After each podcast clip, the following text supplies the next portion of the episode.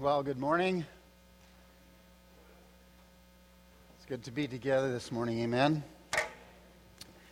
Uh, one of the churches I was at, uh, we're in this series, Phil has been leading us in the series on uh, Joshua and the walls of Jericho that fell down. And there's walls in each of our lives. And uh, one of the churches I was at, there was a bit of a cantankerous sound person. He was a bit of a, a difficult person to love. And his sound booth was right at the side of the church, and there was a window above where he worked. And so, what he did is he, he had this piece of plywood that he fit into the window. And this particular Sunday, we were singing this song, Let the Walls Fall Down. I don't have to tell the rest of the story. You know what happened? Right in the middle of the service, as we're singing, this thing fell on his head. And I, I was thinking about that this morning and say, you know, isn't that what we're about as a church? Lord, let the walls fall down in our lives. Amen. Let the light of God shine in us, illuminate us, enlighten us in the Word of God so that we can continue to live in victory. We've been singing some powerful songs this morning. Those have been declarations into our lives, they've been declarations into the spiritual realm for the victory that we have in the conference we have walking with our Lord Jesus Christ. Amen. This morning, I want to speak about how God's promises break down the walls of fear and discouragement. Over the years, I've had a chance to speak with people uh, in hospital and in, at the bedside. And this one particular lady a while back that I, I remember speaking with, she was bedridden. She couldn't get out of bed on her own. And as I came to talk with her, one of the first things she said, Doug, I don't want to grow lukewarm in my faith in the Lord Jesus Christ. And here she had been sitting in her her bed, and all she could do is think and pray and uh, basically immobilized. So, as, as we were talking and praying and reading some scripture together, I was, I was going to pray, and then all of a sudden she covered her face and she just started sobbing. And she said, Doug, I am so afraid that if I forget how to say the Lord's Prayer, I'm going to lose my salvation. And here, this dear saint had been sitting in her bed just thinking, and she was overcome by fear. What do you say to a person in that situation? I'll tell you what I did. I went to the promises of God. And what does He say? I will never leave you, I will never forsake you and we prayed together.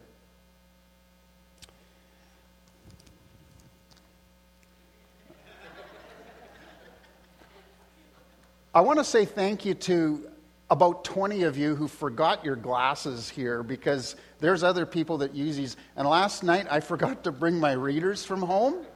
And I'm looking, there's a basket here somewhere with 20 of these glasses. So I, they, they weren't quite my style, but they worked. So today I brought my own. Um, I wonder how many of us are sometimes timid and maybe sometimes terrified. I think there's a bit of a spectrum, isn't there?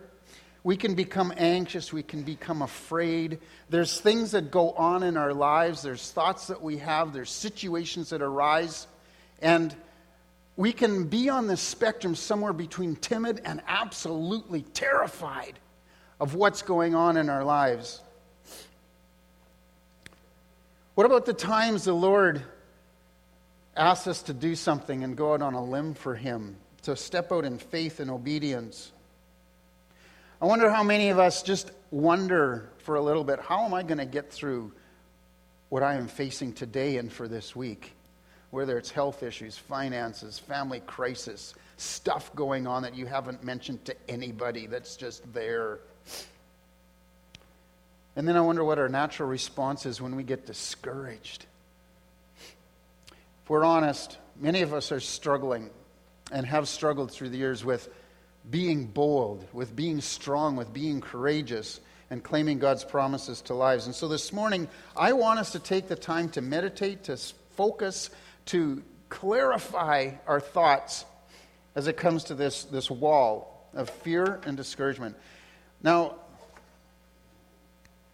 this is so cool. Um, I grew up in a bit of a tradition where we did responsive reading. So I'm going to ask, I'll read the bold, you respond in the italics, and we'll read our passage of Scripture this morning together. Amen? Then Moses went out and spoke these words to all Israel.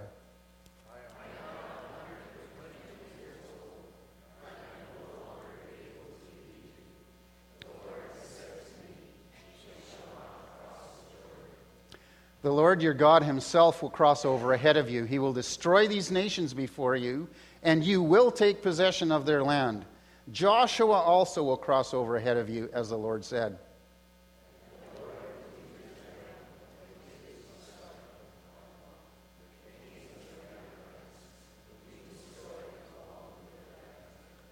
The Lord will deliver them to you, and you must do to them all that I have commanded you.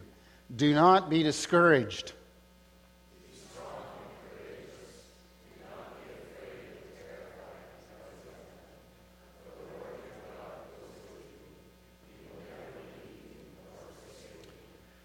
Then Moses summoned Joshua and said to him, In the presence of all Israel, be strong and courageous, for you must go with this people into the land that the Lord swore to their forefathers to give them, and you must divide it among them as their inheritance.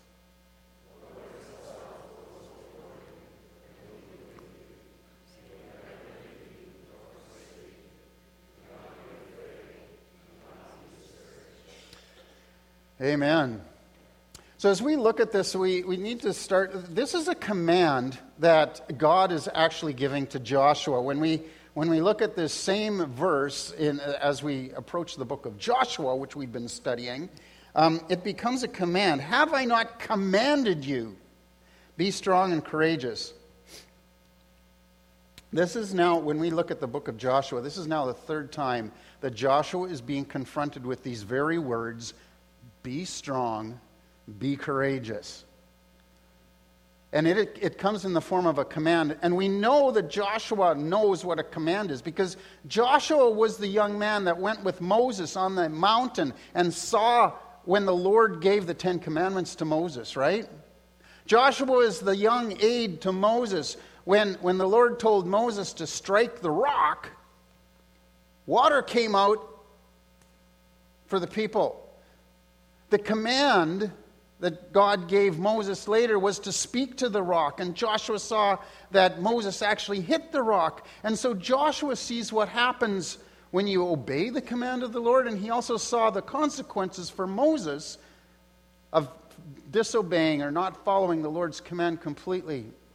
This word command, have I not commanded you? It's the same word that's used in Psalm 33 when it says, The Lord commanded and the earth was formed. It is the same word that is used between a king and his subjects, between a loving father and his son, to command.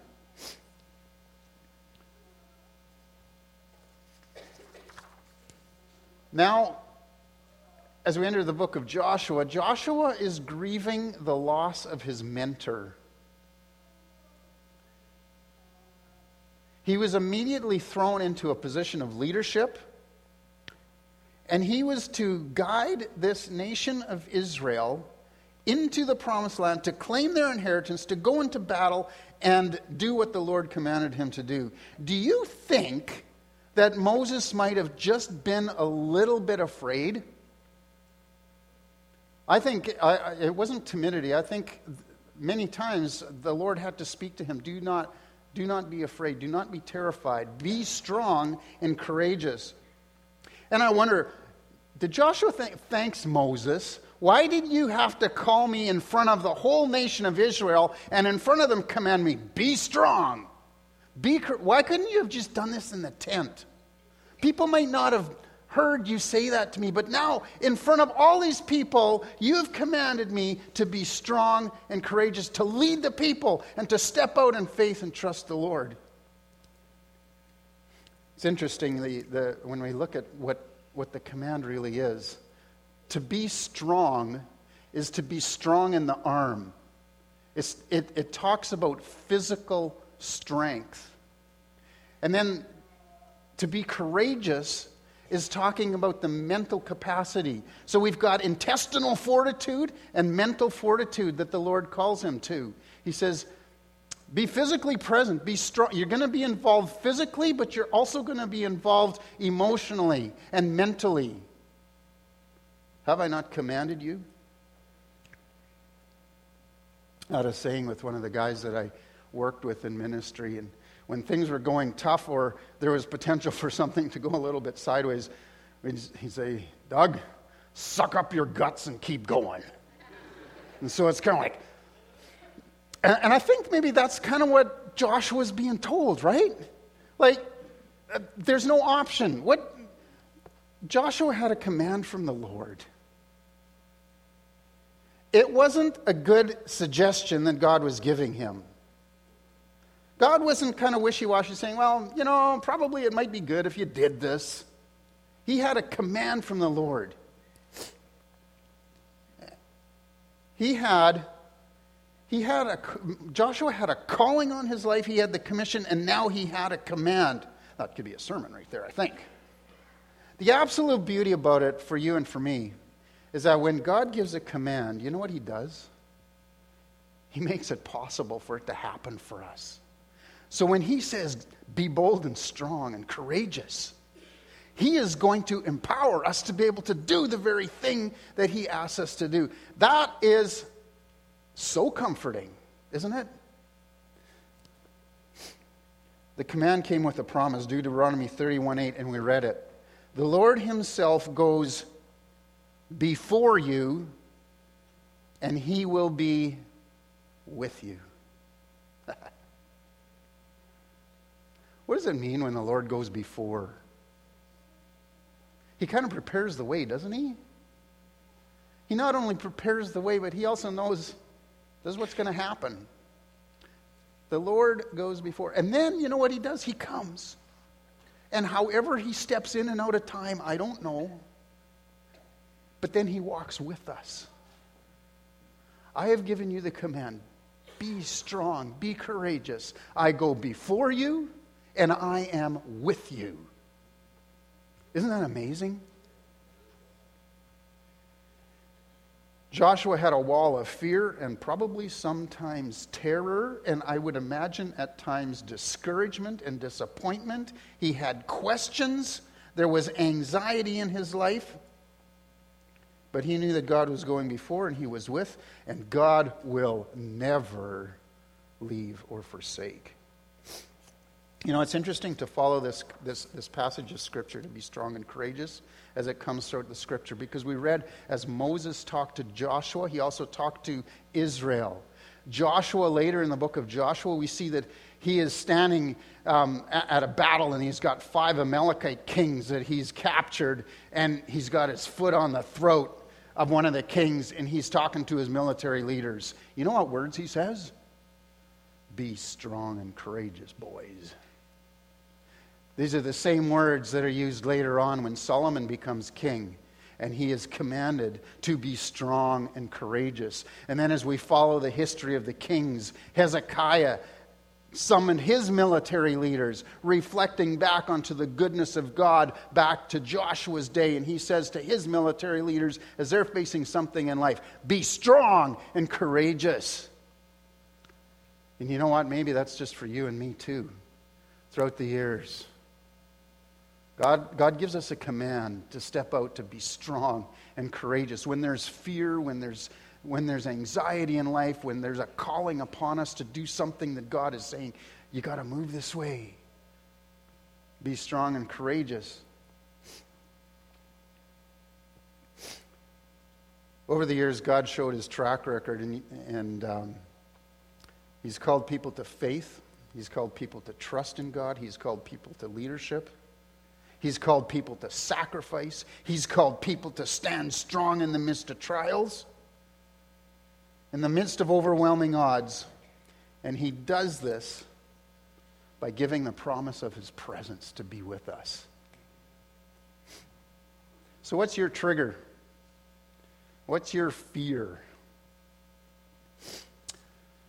I would say we, you and I need to name our them. Name our them. Deuteronomy 31 says, Be strong and courageous. Do not be ter- terrified because of them, for the Lord goes before you.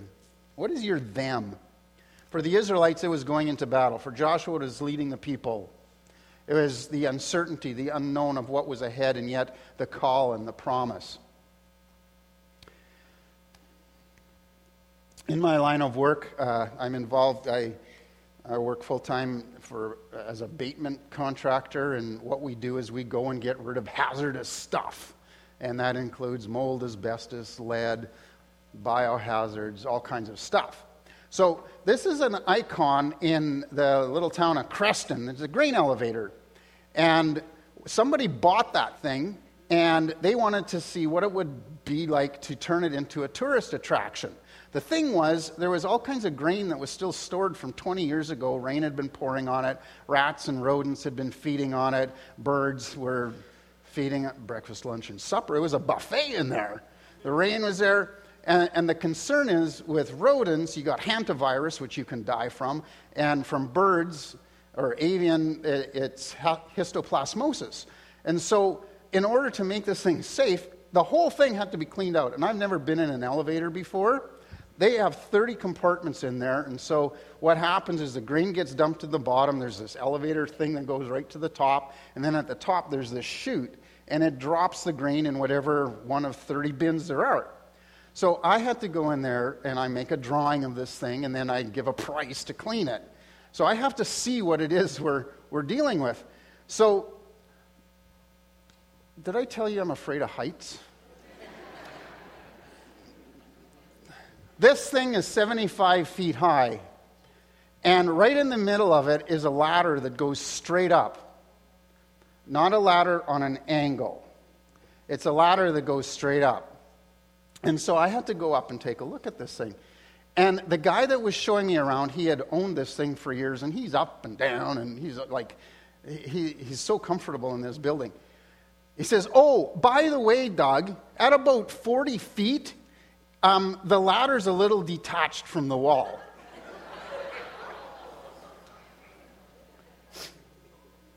I'm a guy. I suck up my guts. And I start climbing this thing. Well, I hit 40 feet, and you know what? Yeah, I did. Woo! And I've locked my and this elev- like this this ladder. There's not like there's no safety cages. There's no harness that I'm in, and Uh, I'm not doing well. Just a little after 40 feet, I started getting really dizzy. I locked my arm in there. All of a sudden, I feel a cold sweat come on me. Now, a little background to this is nine months ago, I lost my wife to cancer. And I'm up on that elevator thinking, I can't die. I can't leave my kids all alone. And fear started coming in on me. And my heart, it felt like it was this beating drum that everybody in Creston could hear. I was sure of it. And then I'm a guy. And I'm looking, I got to take pictures, and I, got, I, I can't do it. I can't make it to the top. And so I finally, I, I made my way down so carefully. I have never been struck by such terror, such panic in my life.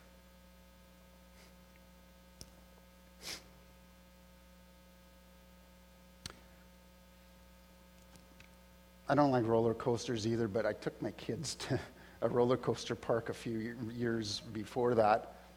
And I likened my experience, I don't know if you know that click when you're in the seat of the roller coaster and the guy comes along and puts that bar down, it makes a click sound. There's no turning back. You are strapped in for the ride, and it starts going up this hill, and you're thinking, oh no I am so out of control. I can't get off this thing. I have no more say in this. And that is exactly how I felt in my life. There were so many things coming on me. I was completely out of control, and it terrified me. And I thought I was going to die. I thought I was going to, like, it, my world started crashing in on me.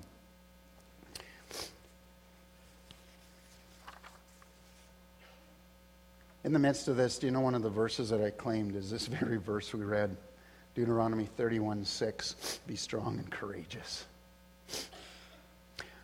My, uh, a little bit of my mantra in this journey in, in grief is feel, deal, heal. So, as a guy, guys, I'm going to talk about feelings. You got to be able to identify what it is you're feeling, right, in order to be able to deal with it and then heal. And my definition of healing, the ultimate thing, is to be accepting and accepting of my new normal. I have a new normal in life, so I have to become accepting of that. What are the things that I'm feeling so that I can deal with it and, and move towards healing in this? If we suppress our feelings, it's not healthy for us, and they actually, we have to deal with them sometime. For some of us older Christians, I don't, I don't know if some of you remember the uh, four spiritual laws. They had the train with the engine, the passenger, and the caboose. And what was the caboose? Feelings. And so it was always said, do not depend on feelings. And that's true because feelings are up and down, aren't they? And we can't live our life on feelings. But I have discovered through this journey that feelings actually have something to say to you and me. They're identifying stuff that's going on inside. And we need to listen to what it's saying so that we can apply the promises of God because that's at the core of who we are. What is your them? What is your them? Superman had his kryptonite. Israelites had a bunch of armies he needed to face. Joshua had to lead the people. I told you some of my fears. There's more. What is your them? What's the one thing that can drop you to your knees? That can suck the wind right out of you, that puts a knot in your stomach? What's that thing that can get you discouraged? Naming your them allows you to deal with it, right? Raisins, Ativan, and Jesus. I was going to call the message that. I'd, raisins, Ativan, and Jesus. What coping methods do you and I have when, when these things strike our lives? Um, I have so much good to say about the hospice in our city. Um, great group of people. I, so, what I did is we, we had um, counseling offered before. So, I went and my boys went. We went to, it's called anticipatory grief, when you know somebody's going to die. So, you, what does that look like? So, we went for counseling for that, and then there's counseling afterwards. And uh, in some of the, I went to a couple of different grief groups. We have a beautiful one here at the church that offers. Hospice also offered one. So I went to that one. And some, I don't know why it is, but I was sometimes the only guy in a group. Maybe it's something to do with feelings and guys. I don't know. So we're in this group, and the leader of the group uh, would often begin with a meditation. And this one particular day, she was so excited, she brought out a box of raisins and gave everybody in the group a raisin.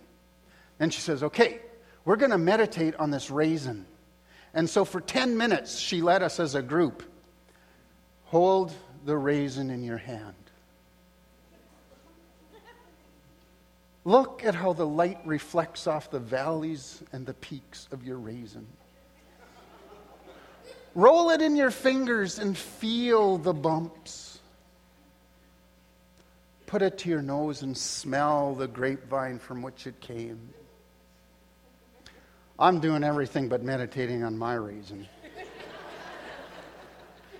and I look at one person, a lady, cross, and we just both kind of roll our eyes. one guy pops it in his mouth, done. That was supposed to be the last thing we do. You know what the point of this was? To shift your mind from thinking on your grief and your pain and your discouragement and everything you're going to and put your mind on something else. And I thought, oh God, what if we as your church would take one promise and meditate on it for 10 minutes? and just look at every aspect of what it is you are saying to us. Let that be our coping mechanism. Amen. My doctor has been very gracious to me, too. When I told him about my elevator experience, he said, Doug, you're not going to die. Um, it's not a heart attack. Um, said you were having a panic attack. That's what that was. I've never had one before. It is scary. Anybody that's had them, you think you're going to die. Serious. So he gave me Ativan. He said, Doug, this will help you, but it's not a cure. You're going to have to deal with what's going on at the core. Raisins and Ativan. Deuteronomy 31. Imagine us talking about that this morning. Be strong and courageous. Do not be terrified because of them. Do you know, over the years, this, this, this last uh, New Year's, what I decided to do is over the, over the years, I have in my Bible, which is so precious to me, I've marked it up. I've, st- I've underlined things. And you know what I have done? I have written the word claimed. When there's a promise and it speaks to my heart, I underline that thing and I write claimed and then I write the date that I claimed it. And it is a stake in the ground for me. And this, this last New Year's, what I did is I looked, through, I read through my whole Bible, and I recorded every one of these promises that I have claimed and th- what was going on at the time, and I wrote them out for my kids. I have got 89 promises that I have claimed that I have put a date to. And I've got 12 pages of notes for my kids to read what was going on in my life and why this verse is so important because I'm putting my foot down and I'm saying, God, your promise is for me and you're going to get me through. You know what the promise a promise is based on two things. It's per, based on the character and the track record of the person giving it, right? What's the character of God? He makes us a promise.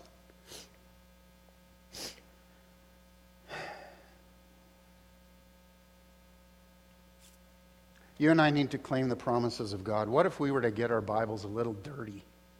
Get some colored ink going in there. What if we were a little more bold and just started writing claimed in our Bible?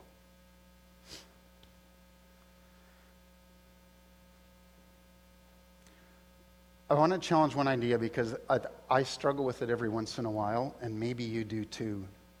When we read a promise from the Word of God, sometimes we, I know we know that God makes promises and He's good for it.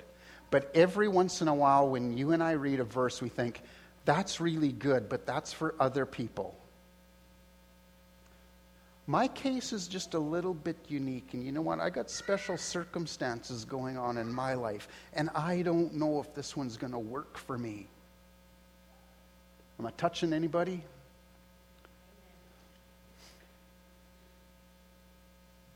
The other thing that we might, there's a bit of fear even in claiming the promises of God because what if I claim it? What if I write it in my Bible, but God doesn't come through how I think?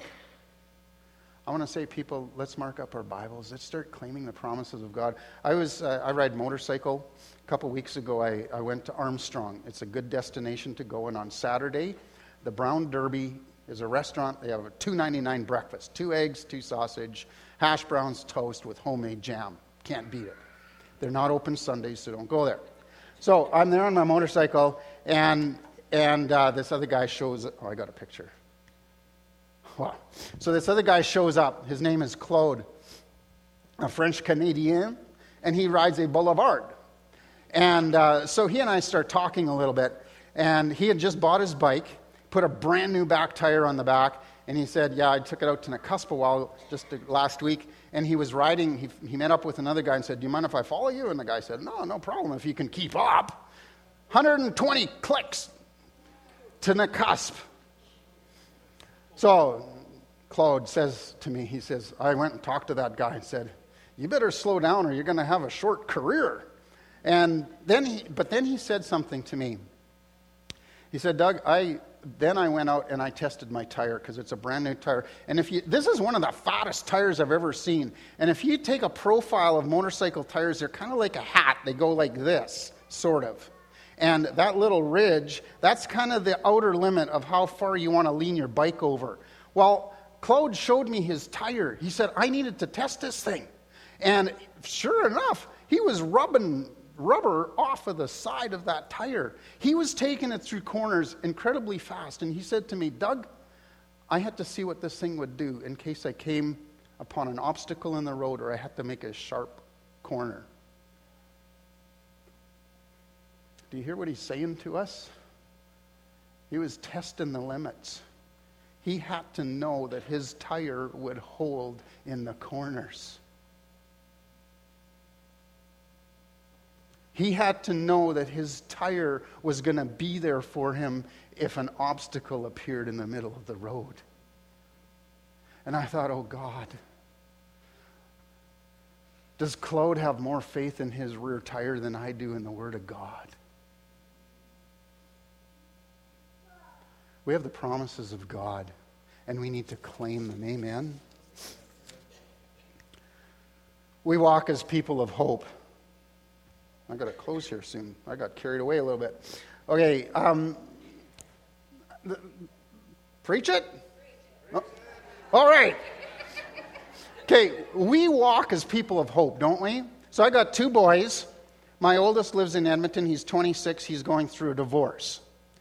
My youngest has been living with me for years. He just got married, and I was able to perform the wedding ceremony.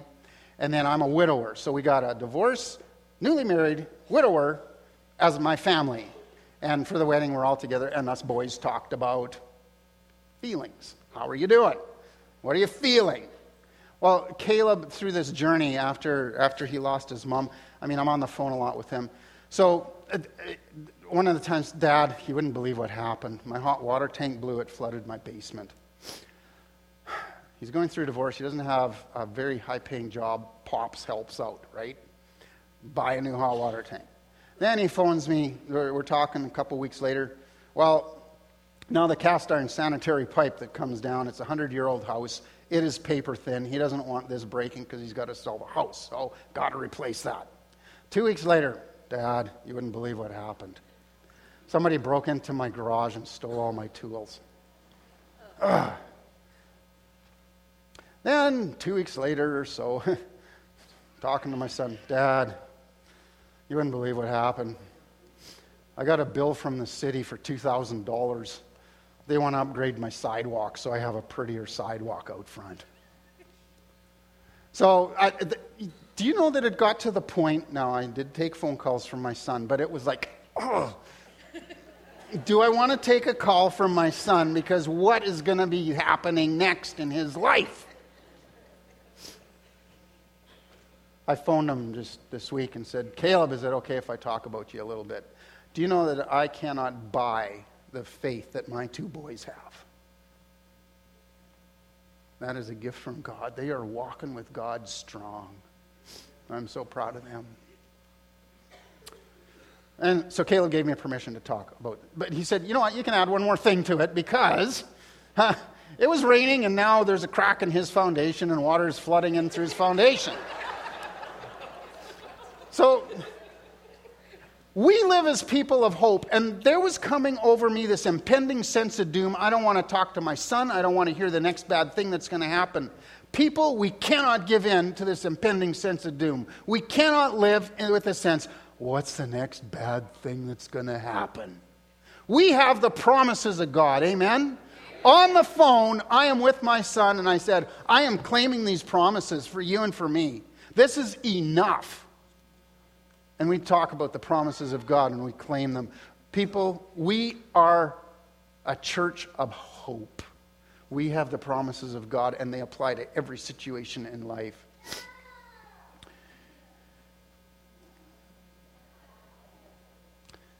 The final thing that Joshua did is he, he used his experiences to encourage the people around him. I want us to read in conclusion here something about the promises. This is what the Word of God says about the promises that God makes. Okay, so God makes the promises, and then He says, You can really trust what I'm saying. Okay, let's read these together. Um, Joshua 23. Now I am about to go the way of all the earth. You know with all your heart and soul that not one of the good promises the Lord your God gave you has failed. Every promise has been fulfilled. Not one has failed. 2 Corinthians 1. For no matter how many promises God has made, they are yes in Christ. And so through him, the Amen is spoken by us to the glory of God. Psalm 119. Remember your word to your servant, for you have given me hope. My comfort in my suffering is this your promise preserves my life. And Romans 4 being fully persuaded that God had power to do what he has promised. God is calling you and me to be strong. It is a command that he gives us, it is not optional. That command comes with the promise of his presence. He's going before you, and he is with you no matter what you are facing. And you know, people, there's this small day to day stuff that we trust God on, and there's that bigger stuff that we have to trust Him on. And as people of faith in a community that needs God, He's calling us to step out and trust Him and be bold because there are many people that need to hear the hope that you and I have. Amen? Maybe today is the day that you're going to put your foot down and say, No more of this pit of despair. I'm going to trust God. I'm going to step out and claim his promises. I'm going to mark up my Bible as of this day, and I'm going to keep going with the Lord. Amen? Amen. Amen. I'm going to turn it back over to worship team. Worship team. And uh, you know what? If you want. If you want prayer afterwards, um, there will be people who will pray with you. If you just want some time with the Lord up here, go for it and just have, have that moment, that's such a special moment with the Lord, just on your knees before Him. But uh, let's praise the Lord together.